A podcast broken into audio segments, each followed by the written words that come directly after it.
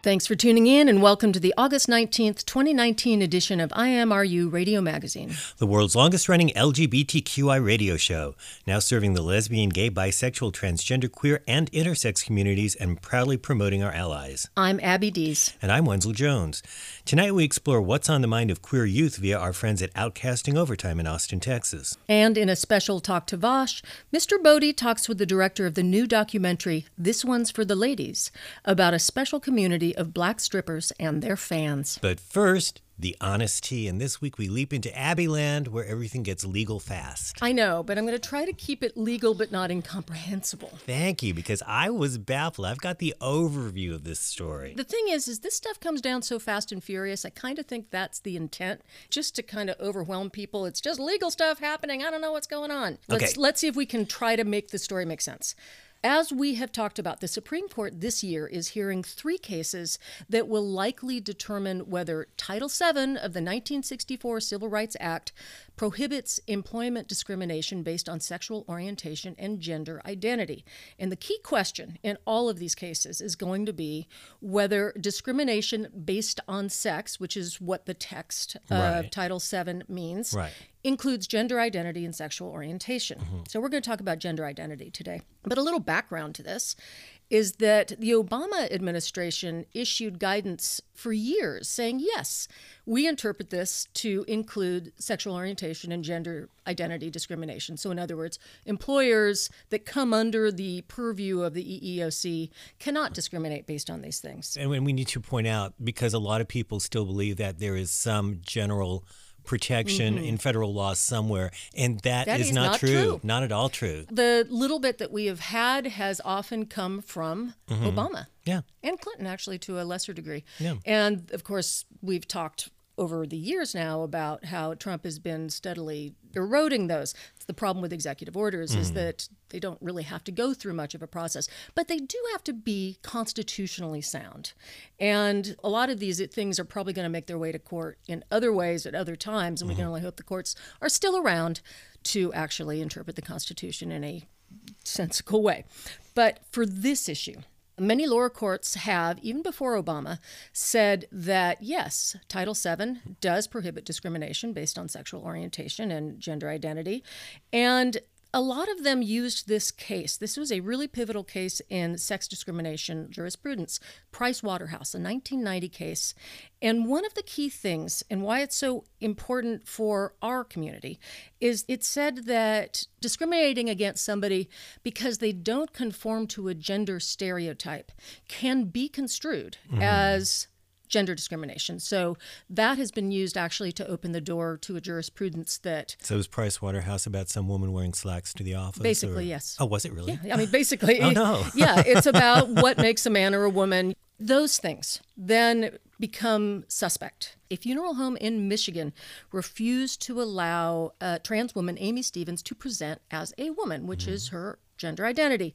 And the EEOC, the Equal Employment Opportunity Commission, they brought suit on her behalf. They Mm-hmm. lost in the lower court and they won in the Sixth Circuit Court. And this is not the only circuit court that has held that, yes, she was Yeah. discriminated against in violation of Title VII. And so the funeral home is arguing that they are legally entitled to differentiate between men and women in their dress code. That's a very reductionist way of thinking, Yeah. but they're actually continuing with this argument that really sort of ignores now a generation of jurisprudence that hmm. parses this more finely. I just want to say the funeral home is represented by our old friends, the Alliance Defending Freedom, and they always seem to pop up when we have these cases. Yes. Yeah. So, the Department of Justice under the Trump administration just filed a brief with the court arguing that the EEOC is trying to redefine sex discrimination to shoehorn in something they call transgender status. That that is what this mm-hmm. case is about. In that brief, which was just submitted on Friday, They say, you know, in 1964, the ordinary public meaning of sex was biological sex. And so their main argument is that whatever you thought in 1964, Right. that's what follows. They're totally ignoring the history of this thing Right. because it's already been expanded to recognize sexual harassment Yeah. and like same-sex sexual harassment Yeah. and even Scalia supported Right. not supporting same-sex No, no, no, sexual no. harassment but the idea that I that is discrimination thank you and totally reinterprets the Price Waterhouse case and then I mean I'm sorry I love this I I hate it I love it. I love it in its absurdity. The kind of fear mongering in this is just more of what we've seen it will open Fear mongering? fear mongering. I'm surprised, surprised that it would open floodgates and women won't be protected anymore. There's so much stuff about protecting womanhood. Why does it Dare I say white womanhood? Well, yeah, that's the I assumption. mean, that's. I mean, they'll say, "No, no, we didn't mean that. You're putting words in our mouths." And I'm like, "Yeah, it's not a That's what it stretch." sounds like. You know, if this is allowed to happen, then domestic violence shelters will have to let men sleep in the same room with women, and that will put strains on the parent-child relationship. I think that has to do with like conversion therapy I almost bathrooms, of course. these are the same arguments so you would hear when they would try out uh, marriage equality. Yeah. Back before it was legal. Yes. And and it was going to be the end of civilization. It's the slippery slope Men and women, yes, and we'll all be marrying our dogs. But what's funny is that there's dog whistle stuff in it because it's Oh, yeah. actually not that explicit. It's it's just like a click away from explicit. Mm-hmm. But yeah, that's what they're doing. You know, slippery slope arguments work great in PR campaigns. Mm-hmm. They actually don't work that well in court. But then it depends on hope. what kind of wingnut judge you get in front of. Right. Um, and there are so many out there because while everything else has been going on, they've just been packing courts all over the country they for the past two and a half all years. All those vacancies left because they didn't Yeah. confirm any of Obama's justices and judges. They defend their position by saying that courts must interpret Title VII consistent with its public meaning in 64, like we just said. You know, there's an interesting history to the 1964 Civil Rights Act that I think a lot of people forget. The whole thing came out of race discrimination, and mm. it was designed from the beginning to eliminate racial discrimination and then discrimination based on religious views. Mm. At the very last minute, a Southern opponent of the Civil Rights Act, before it was passed, said, no, we should add a provision that says that it prohibits discrimination based on sex. The idea is that no one would want to pass that and that it was a way to kill the bill. Oh, he thought that was going to be a poison pill? Yeah. Wow. Yes. And it I was just yeah, that sounds so progressive for a southern politician in the early no, 60s. and even there were they were like Democratic women who were Right. opposed to it because they thought it would kill the bill. But by the end, there ended up being a sort of surprise group of people on both sides, Right. who voted for it, Right. even with that provision. We don't have like a clean legislative history, or that, I mean, that's even why probably they're not Yeah. looking at the legislative intent. They're talking about common sense meaning in 1964. Right. I just got to say, if the Supreme Court follows and agrees with this line of reasoning, Mm-hmm. it will actually undo about 20 years of much more progressive understanding of Title VII.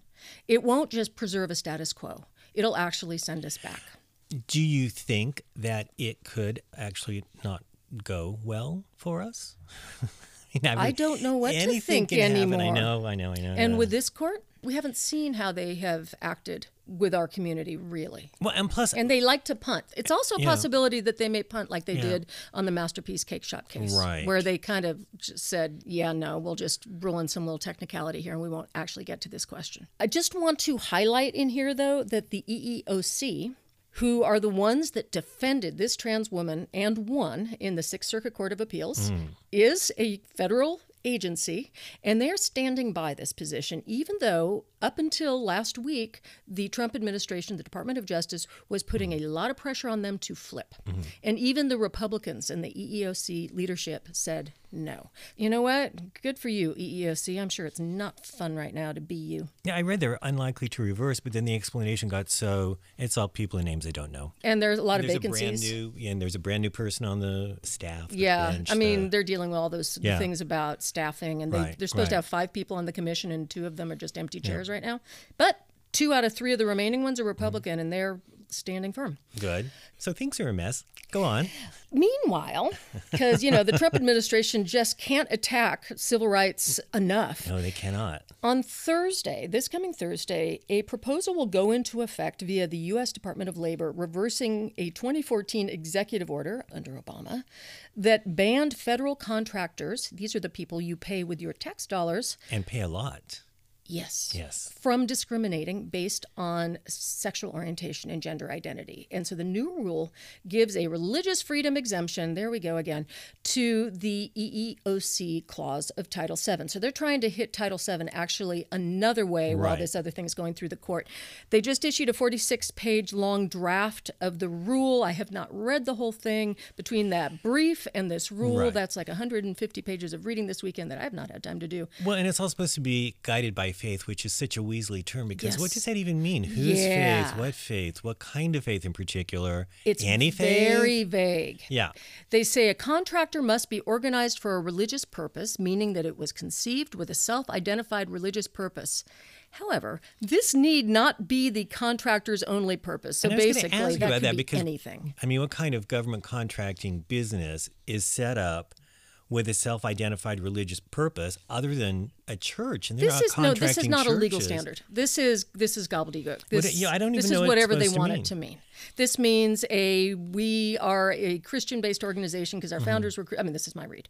The founders were Christian, and we do everything by Christian principles. But we are a for-profit, not religion. You know, organization. But I mean, if somebody like like Northrop Grumman, Mm-hmm. they couldn't possibly retroactively go, "Oh no, no, we have a self-identified religious I purpose think anything because is possible. I mean, that would probably be a challenge. Yeah. But so many contractors are involved. right." get And there's these- thousands and thousands of very Yeah. small businesses, And it really there. is just like, oh, you know, we've always had a picture of a cross in our logo or something. I mean, I, I really think this is gobbledygook that can be interpreted any way they Right. want Well. I mean, after Hobby Lobby, Anything is possible. a corporation is Yeah. not only a person, but it can hold a religious belief mm. and use it to discriminate against people. There you go. The Department of Labor says it's enhancing civil rights protections, not limiting, and only mm-hmm. for religious employers. ACLU says this is taxpayer funded discrimination in the name of religion. Mm-hmm. Because I will remind you that freedom of religion in this country is balanced with freedom from religion. ACLU also says that one in four workers in the U.S. works for a company or organization getting a federal contract. So this goes into effect on Thursday. And the administration, in its mealy mouth way of Hmm. putting themselves in a good light, says this is all the need to enforce the robust protections for religious freedom found in federal law. And I'm wondering, where is this world in which religious people are so violently discriminated against? And we're talking about basically white Christians. Yes, we are. because That's that's who these laws are being written for. Yes, and probably, arguably, any other conservative Western mm-hmm. religion. I mean, someone who's smart will and savvy will actually try to use this and flip it. And so we're just waiting for that. The White House says that the president's promise and commitment to the LGBTQ community, however, hasn't mm-hmm. changed. So, oh my gosh, double speak, double speak is alive and well, folks. But there is something you can do. We put on IMRU's Right. Facebook page a link to the Federal Register text of the new rule, and that is open for public comment until September 16th. I encourage people to go and read the comments and put your own comment on. I will not get into a thing right now about how this administration has completely abused to the public Right. comment process. Just do it. We don't have enough time for me to complain about that. And may we also suggest you go to aclu.org and make a contribution Mm. because they're fighting the good fight. Just a suggestion because I don't think we're allowed to Oh, we're not? shill, but yeah, just a thing you might want to do. It's it's a, an option. it's something So- you can do. This might all be a big good faith misunderstanding, however, because Mm-hmm. as the log cabin Republicans have recently told us, Oh, what have they done this time? this administration really is the savior of the LGBTQ community. And we have got it all wrong, Wenzel. Just gay Republicans. That Yes. concept alone. And I think gay is the operative word here. I don't think it's trans. I don't think it's queer. I don't think it's pan. I don't think it's No, anything except Uh, gay. but this all started out. It was it was an op-ed in the Washington Post, right? yes. So if you have a subscription, you can go Check online and read that. I think you can read it without the subscription. Log Cabin Republican Chairman Robert Kabel, Kabel, I'm not sure. yeah, I know Cabal was the first one that came Yes. to my head. Vice Chairwoman Jill Homan argued in a Washington Post op ed on Friday that Trump has helped remove LGBTQ rights as a wedge issue in the GOP. As sort of a description of this mm-hmm. transition, they say the apparent, you know, happiness orgasm of the 2016 GOP convention, in which Right. Pete Thiel was a keynote speaker. They said this is the party that Trump helped make possible by moving past the culture wars that dominated the 1990s and early 2000s, in particular by removing gay rights as a wedge issue from the old Republican playbook. Are they not reading the same news that we are reading? Well, and we have discussed it before how the bar was so incredibly low. What he did was mention LGBT at the convention, which was the first time Maybe he made a apparently little- that's ever happened. Right. He said the words. Right. So that's it. That's all it took. And people just wet themselves. And one of the people in the op ed article points out that, well, when Pat Buchanan spoke, it was filled with hate and invective. And Trump wasn't Pat Buchanan. I thought, well, true, but that doesn't mean he's done anything good. So here's the evidence of Yeah. what wonderful things he's done. He has pledged to essentially eliminate HIV in 10 years. All right, I will give them a little bit of credit for this. There is a program that was announced this year Mm-hmm. that sort of looks superficially good. No one can seem to find any real problems with it, but it also lacks specificity. And we haven't really seen a lot of activity. There hasn't been enough budgeted for it. No. Well, Um, well, this is the man who just a couple months ago said that he and he made it sound like he was he was going to do it personally. Was going to cure HIV and childhood cancer next Mm-hmm, year. Okay, but you know what? I'll give him that.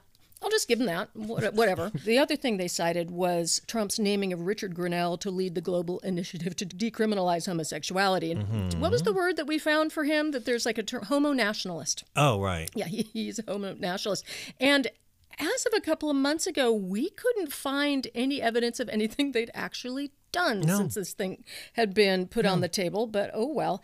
And then they say that the tax cuts have helped LGBTQ families and put food on tables, and his hardline policy on foreign security issues has protected LGBTQ lives. And while they don't support everything he does, like they didn't support the trans military band, Right. we will continue to press the administration to reconsider. I know that we are a diverse community. Mm-hmm. They are pushing it for me. I used to welcome this conversation, Right. but now I just think they have Stockholm syndrome, Well, or they just really. Because they believe, and, and the quote was, the arc of history for America's LGBTQ communities continues to bend toward equality and inclusion. Okay. And how can you, because with a major detour. Well, and fundamentally, it come down to the day of his swearing in. The gay and lesbian page disappeared from the White House and the State Department websites, never to be seen again. Everything we talked about 10 minutes ago. yeah, I mean, they Yeah. are coming for us. And you know Yeah. what? They're really coming for trans people. Yeah. And I'm sorry. and they're getting away with it because the whole military trans ban, it happened. I hate to say this about people in my own community, but Mm-hmm. I, I don't know. I'm sorry. Ernst Röhm comes to mind, the gay leader of the Nazi brown shirts, and I'm sorry, and I'm going to get Oh, right. black for that. But my feeling is, is what these people want is gay marriage and lower Mm-hmm. taxes, and they really don't care about what's happening at the border, and they they're not paying attention. No. And I'm sorry uh, to anybody I've offended with that, but get real. This man is harming this community. How about a happy story? Yeah. Okay. Thanks. Get me off this. Because who doesn't love cute animals? That's the Ativan of the internet. It is. And this this one is taking place at Zoo Berlin. Zoo, oh, very well. Zoo Berlin. Thank you. And Skipper and Ping are two male emperor penguins. Yeah, the biggest penguins of all. Yeah, yeah. They're like three feet tall. And they've they've been a couple for a while. I guess they transferred in from Hamburg as a couple, and they have tried to hatch rocks. yes, they tried And to a hatch- fish. They fish, tried to I- have that a fish. must have been so work out. They really wanted a baby. Yeah, They wanted an egg. They're doing all these nesting behaviors, but they had, of course, no egg of their own. So they were given one. And they immediately went to work being parents. They're 10 years old. Mm-hmm. Not sure how long they've been together. Penguins, they roll the egg onto their feet because they have nice big feet. And then Mm-hmm. Right. Mm-hmm. they put this little belly fat roll on top of the egg. And then they turn it. Yeah. And then they take turns. Mm-hmm. You know, they're very gender equal anyway in penguin world. So I believe that the happy little chick is due in about six weeks. Although I think I read they're not even sure if the egg is fertilized. Oh. So it could be this is yet another dry run. Well, we know that there'll be good deaths. I know. And love is love. I know. Anyway, that is the honest tea. Mary's Medal, coming up now on the Rainbow Minute. After her service as a surgeon in the Civil War, Dr. Mary Edwards Walker resumed her unconventional lifestyle, even wearing men's clothes. Yet she was the first woman in history to receive a Congressional Medal of Honor. In 1917, the U.S. Congress changed the criteria for the medal to include, quote, actual combat with an enemy, and Dr. Walker's medal was revoked. Walker refused to return the medal and wore it illegally every day until her death in 1919. For years, friends and family lobbied to have Walker's medal reinstated, and in 1977, President Jimmy Carter signed an order doing just that, citing Walker's, quote, distinguished gallantry and self sacrifice, despite the apparent discrimination because of her sex. Today, Dr. Walker's medal is on display at the Pentagon. The Rainbow Minute is produced by Judd Proctor and Brian Burns and recorded in the studios at WRIR in Richmond, Virginia, and read by volunteers like me, Josh Behrman.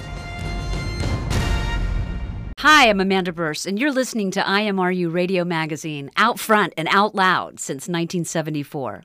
On KPFK FM, 90.7 Los Angeles, 98.7 Santa Barbara, 99.5 Ridgecrest, China Lake, 93.7 San Diego, or streaming online at kpfk.org.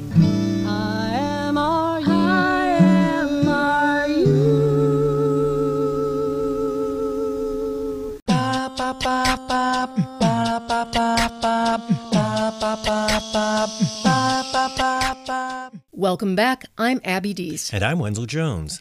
Outcasting Overtime, produced in Austin, Texas on a Pacifica affiliate, is a monthly series of short pieces featuring personal stories and opinions of outcasting's young LGBTQ and allied participants.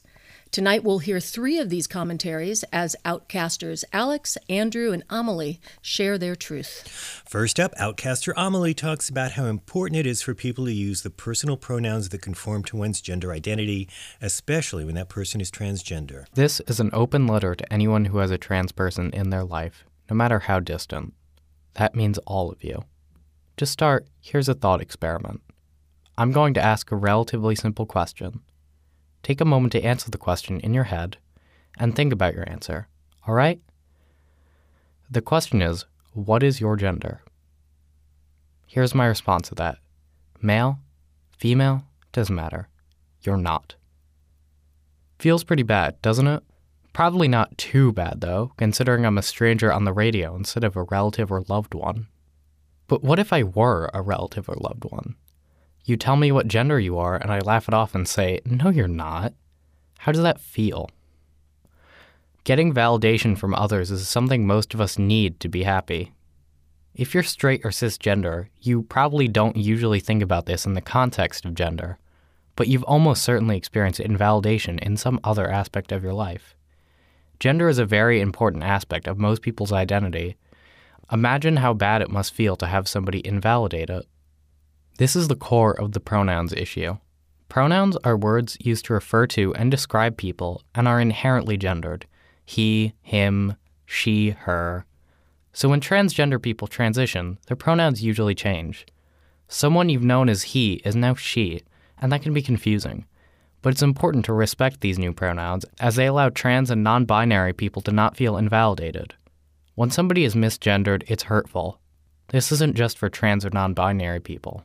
It would be just as disrespectful to address a cisgender male using female pronouns or vice versa. Most people wouldn't want to misgender a cis person because it would be considered disrespectful. So why not extend this basic human decency to trans people? This is not to say that everyone who has ever misgendered somebody lacks this basic human decency. Misgendering is often a mistake, and that's fine. It's okay to get things wrong as long as you make an attempt to get it right and not demean or belittle others. Getting pronouns right can sometimes be difficult. When somebody you've known your whole life by a certain name instead of pronouns asks you to use different ones for them, it can be weird and difficult to do, especially when a person's body doesn't match what you might expect for their identified gender. When people make a mistake about pronouns, they often make a big scene in correcting themselves. As a trans person, I'm not a fan of this. Obviously, I can't speak for everyone, but literally all trans people that I have met dislike this kind of experience, and for good reason.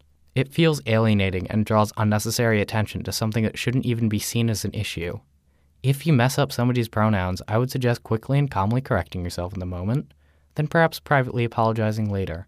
Mistakes happen, and that's all right. Just correct yourself. But there are some people who just can't be bothered to put in the effort to correct themselves. I've experienced this with people, and it's not pleasant. If someone isn't interested in using the tiny amount of mental energy to do something as simple as using correct pronouns, there's probably not much that can be said to convince them. But if this is you, please do consider how bad it feels to be invalidated by others and whether you want those around you to feel the same way. Finally, there are people who intentionally misgender trans people. For some of them, it's a political statement. For others, it is an attempt to antagonize that particular person. But at the end of the day, this is just deliberately causing distress to another person. Even if you do not personally agree with the concept of being transgender, that doesn't justify going out of your way to hurt others. When all is said and done, there's nothing that can be done to force someone to use desired pronouns. And honestly, I think it's for the best that everyone has the freedom to express themselves to others however they like. As a person who identifies in a way that many don't like, it would be hypocritical of me to say otherwise. So this is not an appeal to society to make it illegal to misgender anyone or something, but rather an appeal to those who simply don't understand why pronouns matter. It's just basic human decency to use the correct pronouns. Nobody is forcing anyone to be a decent human being, but that doesn't mean you shouldn't be one. Next outcaster, Andrew, talks about what it's like to use public bathrooms as a transgender person and why it's important to respect the right of trans people to choose which bathroom is best for them. For most people, there's nothing particularly stressful about using public bathrooms. You go in, do your business, and get out. You've probably never questioned which bathroom you're supposed to use or whether it's safe for you to do so. But for me and for other transgender people, it's a lot more complicated than that. Before coming out, I spent most of my life using the women's bathroom. I never had any problems with this until I cut my hair short a couple of years before coming out. From that point on, an increasing number of strangers who saw me would read me as male. Not long after cutting my hair, I remember an incident when I walked into a public bathroom right behind a woman. She was sort of handing off the door to me since I was walking in right behind her, but when she saw me, she turned around and said, This is the women's bathroom clearly implying that I didn't belong there. I was taken aback, humiliated, and unsure of how to handle the situation. I just said, Excuse me, as if I didn't know what she was talking about, and after a few moments of looking at me suspiciously, she continued into the bathroom. Going forward, it wasn't so common for people to directly confront me in the bathroom, but it was common for people to give me suspicious looks, and I was always afraid of being confronted again. There wasn't much I could do about the situation, I knew that I didn't belong in the women's bathroom, and clearly many of the strangers I encountered thought the same. But before I was out, using the men's bathroom was out of the question, especially if I was with or might be seen by anyone I knew. I would use gender neutral bathrooms whenever there were any, but I often just ended up doing whatever I could to avoid using public bathrooms, although of course that wasn't always possible. For trans people, particularly those who aren't fully out or can't reliably predict how strangers will perceive them, Deciding what bathroom to use can be stressful and complicated. We mean well and don't want to face any confrontation in public bathrooms, so we usually just want to use whatever public bathroom we're least likely to attract attention in. However, that isn't always predictable or possible. I'm lucky enough that strangers almost always perceive me as male, so I've never had any problems using the men's bathroom.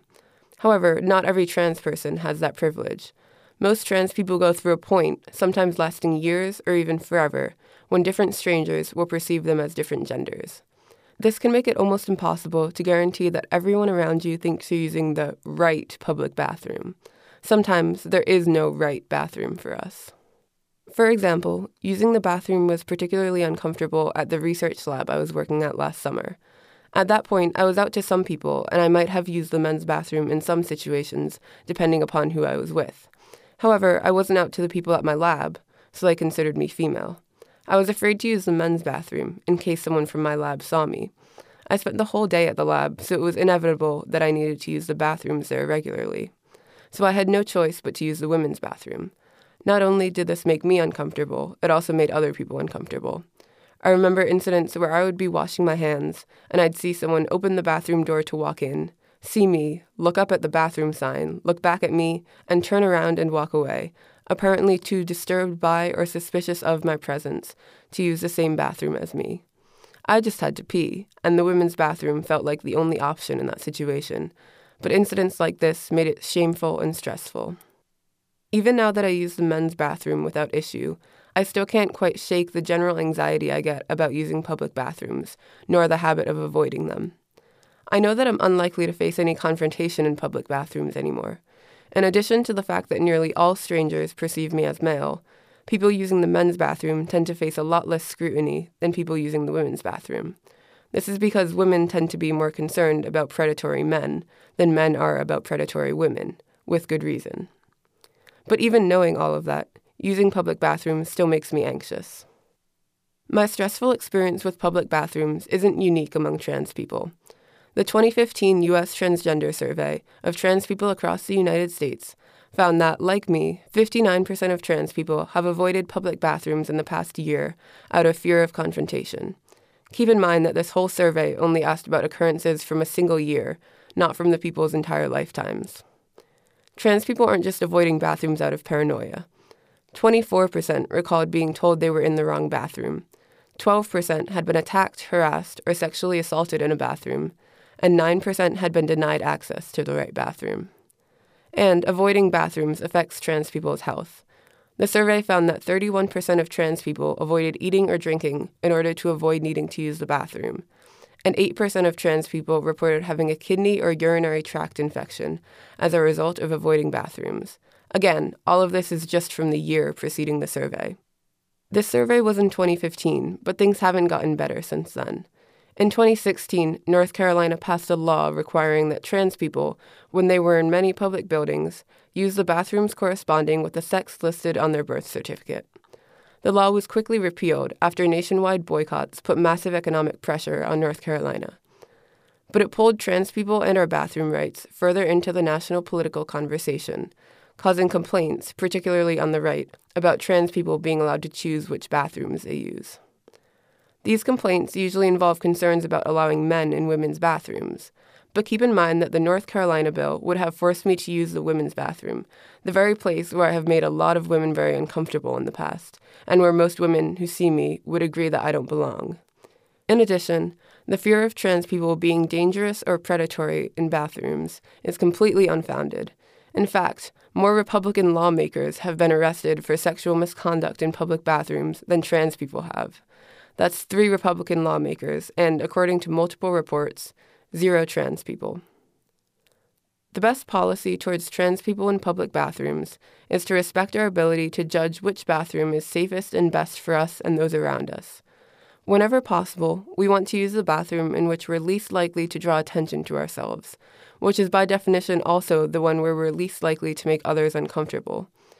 Forcing us to use any particular bathroom, or trying to tell us which bathroom you think we belong in, is counterproductive to that goal. We're the experts in our own situations and lives, and we know what option is best for us. Often, though, the options aren't great. Gender segregated bathrooms force tough decisions and uncomfortable or even unsafe situations on many trans people, both binary and non binary. For the sake of our safety, dignity, and state of mind, it's important to stop politicizing our bathroom choices. Many people who have never met a trans person might say that, as a trans male, I belong in the women's bathroom. But I can assure you that many of the women I've encountered in women's bathrooms would disagree. Finally, Outcaster Alex addresses a common stereotype about bisexual people that their identity is just a stepping stone to coming out as gay. Alex discusses feeling conflicted about the stereotype and how his coming out experience aligned with it. Many believe that bisexuality isn't a real orientation, but rather a temporary self identification people adopt before they come out as gay. Here's the thing it so happens that this was the case for me when I first came out. I identify as gay now, but when I first came out to my friends, I identified as bisexual. I did this for two reasons. The first is that, on some level, I had felt attractions to girls before then. It was akin to the crushes that any little kid has before getting wind of what a romantic relationship actually entails. I don't give these crushes much weight now, but I do acknowledge that they were real. They were a part of my experience and development, and I don't want to shrug anything like that off. But my second reason aligns with that stereotype of bisexual people. I wasn't necessarily comfortable identifying as gay straight off the bat. The world of being LGBTQ was alien and scary. Beyond what I had seen on the internet, I had no idea what being gay would mean for my life. Identifying as bisexual was a stepping stone for my later identity as gay. So, I am that stereotype in some way. Eventually, I decided to come out as gay rather than bisexual. The why is important. Examining my sexuality, I see that I am attracted to women on some level, but I am certainly less attracted to women than I am to men. Many people would call me bisexual because of this. Regardless, I choose to identify as gay because I think that a romantic relationship for me with a woman would be unsuccessful and unfulfilling. There are two sides to how we feel attraction the romantic side and the sexual side. Labels aren't meant to be used to categorize people like scientific names for animals and plants. Even though I might feel some sexual attraction towards women, I'm not interested in dating them.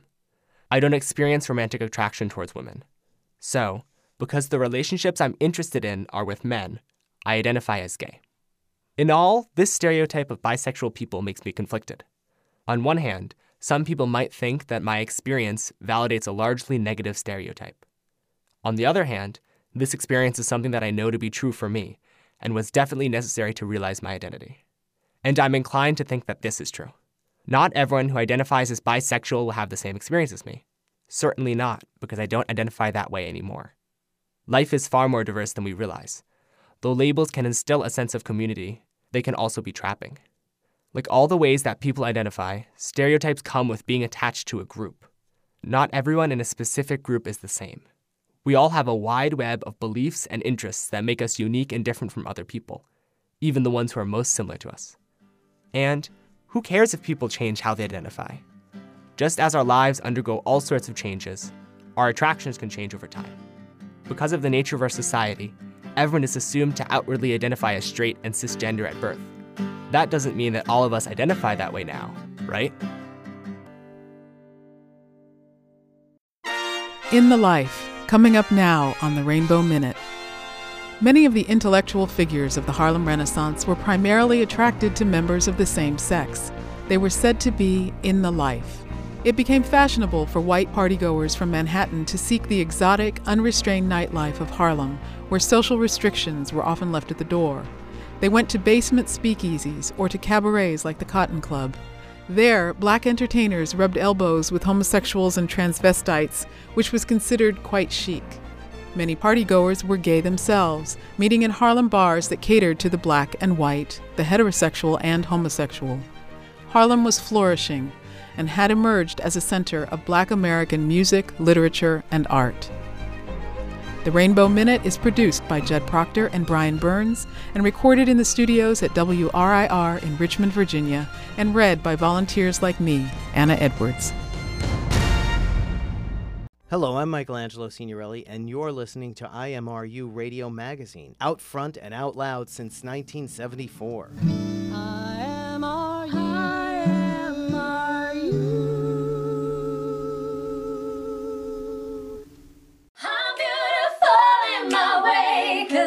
No mistakes. I'm on the right track, baby. I was born this way. Don't hide yourself and regret. Just love yourself and you're sad. I'm on the right track, baby. I was born this way. And now a TTV, Talk to Vash, from Vash Bodie, examining the Gene Graham documentary, This One's for the Ladies. This is Vash Bodie with TTV, Talk to Vash. Today I am on my way to Park Avenue in New York City to meet the director of This One's for the Ladies. Hi, I'm Gene Graham, and I am the director of This One's for the Ladies. This is actually the second full length documentary that I've directed. The first one was called The Godfather of Disco, about Mel Cheren and West End Records. And then I've I kind of come to the whole filmmaking thing as an editor and so I've edited uh, a number of movies that have made it into theaters and my first feature that I edited was The Ski Trip, which was like the first black gay movie on Logo years ago. There was a little bit of a hiatus to actually try to make some money and get some health insurance and then, you know, kind of crack on again with the ladies. In your own words, what is This One's for the Ladies about? This One's for the Ladies is about uh, black male strippers and the women who love them. Uh, mostly the women who love them somewhere along the way, it turns into a conversation about race and class and family and sisterhood. This film really is about overlapping communities and being responsible to one another. Definitely. The people that we met in Newark go back with each other for years. So the dancers and the MCs, they've known each other, they've gone to high school together. The women in the audience have been hanging out for ever. Birthing kids and sending kids to college and all of that stuff. They've all kind of done that together over the years. So there's a community in the club and there's a community outside of the club. And the walls is kind of thin between the two. How did you come upon the journey to make this film? There were a couple things going on. So, you know, you had Michael Brown being shot, and I was really angry. And then also, you would see Magic Mike and be like, well, there's no black people, uh, main guys in the lineup. And I was like, well, that's not true. There's plenty of guys across the country who are dancing and making women very happy. I fell in with this troupe in Newark. Met up with Michelle. She was like, I got a show going on. Come along. And so we went. And that first day that we started shooting, we met Pound Cake and Sea Pudding, and they were talking about Blaze, and sometimes they're gay in, in New York and Philly, and you know all that sort of stuff. That was the first night and time that we ever met them. So I just kept following them, and this is the movie. This film is strangely LGBTQI friendly. Was that intentional? I was really surprised to see a lesbian dom dancer in this space. So that's new. And the fact that women in the audience generally really enjoyed those performers. I think that speaks to kind of a fluidity of sexuality. I think the black community gets dinged a lot for being homophobic. And I think it's much more nuanced than that. Like, I'm not saying that that's not part of our community, but uh, there's a lot of shades going on there. And, and here it is represented in this environment, which is kind of surprising. So, you know, if, if ladies aren't really particularly crazy about seeing a, a Dom dancer, they can go have a drink or go have a cigarette or something like that, and they'll come back when the dick comes back. And there is lots of it. There is so much of it. I can't even begin to tell you. And glistening and all kinds of things. Um, what was hard about making this film? It's like kind of now, if you're asking me, it's people have a perception of what this movie is, and um, you know they say strippers. Oh, it's I don't I don't want to see that movie. It's whatever. Kind of making a judgment about this movie before they even see it, and I kind of knew that in the back of my head as I was making it that this could possibly be an issue. Um, I, and I also kind of think that the the movie confronts some of that stuff, but I, I'm I'm a little surprised at you know the level of resistance. Maybe we just haven't hit the right people just yet that's been a little bit surprising. D- d- maybe not surprising, disappointing that that people just some people just can't seem to get over this thing. You know, I, I don't know. So, and the, the, you know the money, of course, always the money. So the moment that we, the moment that I said yes, this is going to be a movie about strippers, the wallet closes right up. So no money for for strippers. But we made it, and at the end of the day, when people see it, the audience really loves it you think that you're going to see one thing. And by the end of the movie, you're really actually talking about, again, family, sisterhood, community, all these things that you weren't thinking that you were going to get when you walked through the door, which is actually kind of the type of movies that I make. What was easy was the people. crazy cast of people in the movie, super sweet, super nice, totally open. I mean, I don't know if I'm ever going to get that chance again to just work with people who are just willing to open the doors, let us in, hit record, and boom, there's no filter. What's this film's rating? They're going out NC 17, which I have to give Neon props for that. They stuck with the idea that you're going to come in here and you're going to see everything. So if you've ever thought about what's going to happen at a strip club, this is what's happening. So you're going to see everything. You know, what's the big deal? Because we see women naked all the time. What's the problem here when you switch the gaze? So I'm really happy that we're going to go out NC 17, even though I know there's a number of people who've told me, like marketing wise, don't do it. I mean, considering how much big black dick you see on that screen, I'm surprised it's not an X. Well, there's no penetration. And that is a complete sentence. there's there's no there's no sex per se. You know what I'm saying? Like so it's it's just women getting together at the end of a week. It's somebody's going away party. It's somebody's birthday party. They're going to have some cocktails and there's going to be some hot men's just kind of running around next to you and everything like that. And you're going to have a laugh. And it's always kind of a joyful setting. We've uh, shot in numerous places. The mood is always like cheerful and, and stuff like that. So, there's nothing sinister about that. It's just kind of like, you know, sexy, nasty fun that everybody at some point in time is going to want to do or do. I hope people are doing it more often than not. Well, actually, one of the people in your film, and I think it's in the trailer, she says, It's just penis. It's not going to hurt you. it's just penis. Big, black, glistening penis. Say that one more time, please. Big, black, glistening penis. Slower for me, please.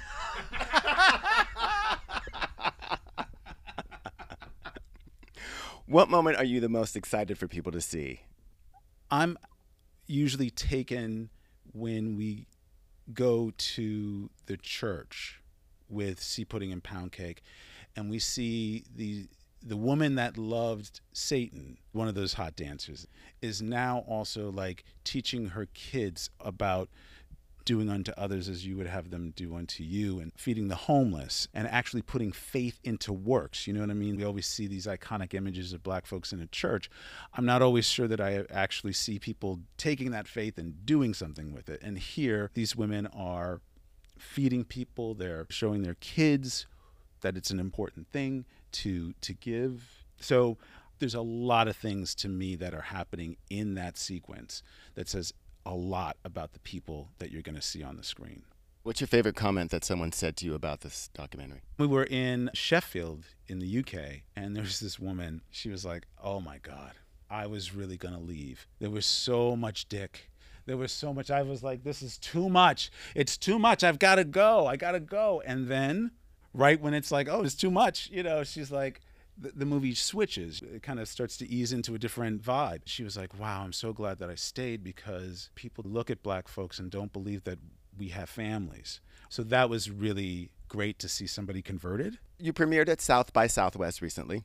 We actually won an award, which is crazy. We won uh, an award, a special recognition award for Best Cast. So totally unusual, but I think it's a testament to the people that are in the movie and their stories and the warmth and the reality that comes off the screen, having a laugh, but also landing in this other place that people weren't expecting and happy about that. Like, wow, who knew? This is great.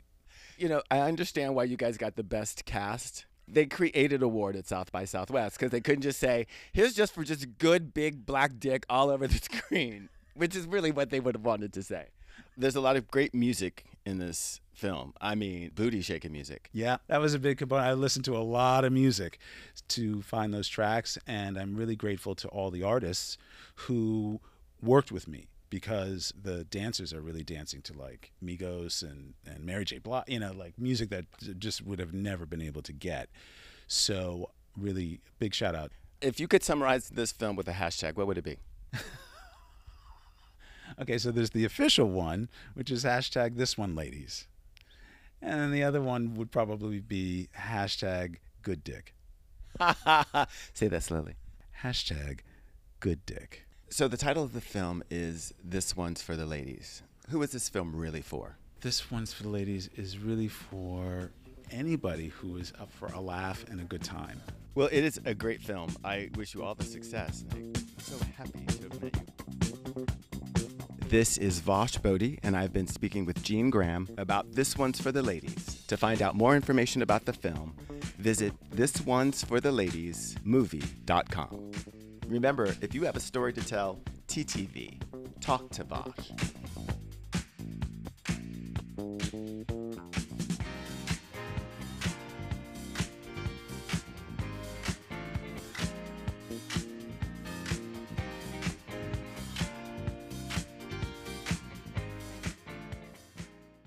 Well, we still have a couple of minutes. Enough time for a last word.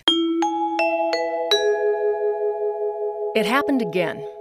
Some friends asked my partner Tracy and me, Is one of you like more the man in the relationship? This question doesn't upset me, but it's still weird. After all, I've always thought Tracy and I were pretty much on the same spot on the gender continuum. But people keep asking, Is one of you the man? Here's what prompted it this time. I put pictures up on Facebook of Tracy and me at a Shishi fundraiser. Tracy wore a print dress, and I wore black cigarette pants and a tailored blouse. We both wore makeup and heels, though if we're nitpicking, mine were just kitten heels. Now, there are any number of reasons why I wasn't wearing a dress, beyond the basic fact that my outfit totally rocked. Among those reasons, I'm deathly white, and legs pantyhose in suntan shade went out of style, if they ever were in style, in the 80s. Another reason is that I have a nasty scar on my shin from walking into a broken flower pot. And dresses give my rather cylindrical body a chintz draped pink column look. Not included in this list is anything having to do with gender roles. But in fairness to my friends, they didn't ask just because of that one picture. They'd noticed that most of the time, when they see Tracy, she's in makeup and clothes straight from the dry cleaners. I'm usually in jeans, maybe lipstick and sunblock, maybe. So it's not so off the wall for them to wonder if there's something more to this than fashion. What's funny, though, is that they are as much flouters of traditional roles as we are, which is one of the things we love about them. In other words, they're a typical modern straight couple, two generations out from mandatory boy girl conformity. What I get from this is a reminder of just how deeply worn the gender expectation grooves still are, even if real life has much more room for variety. Like to me, more obvious questions about Tracy's and my personal style choices might be Abby, are you a lazy, ADD addled slug in the morning?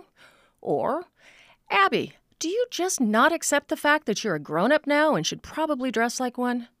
I would have to answer yes to both those questions. But for the sake of argument, let's say that there is something to this question of Tracy's and my gender roles.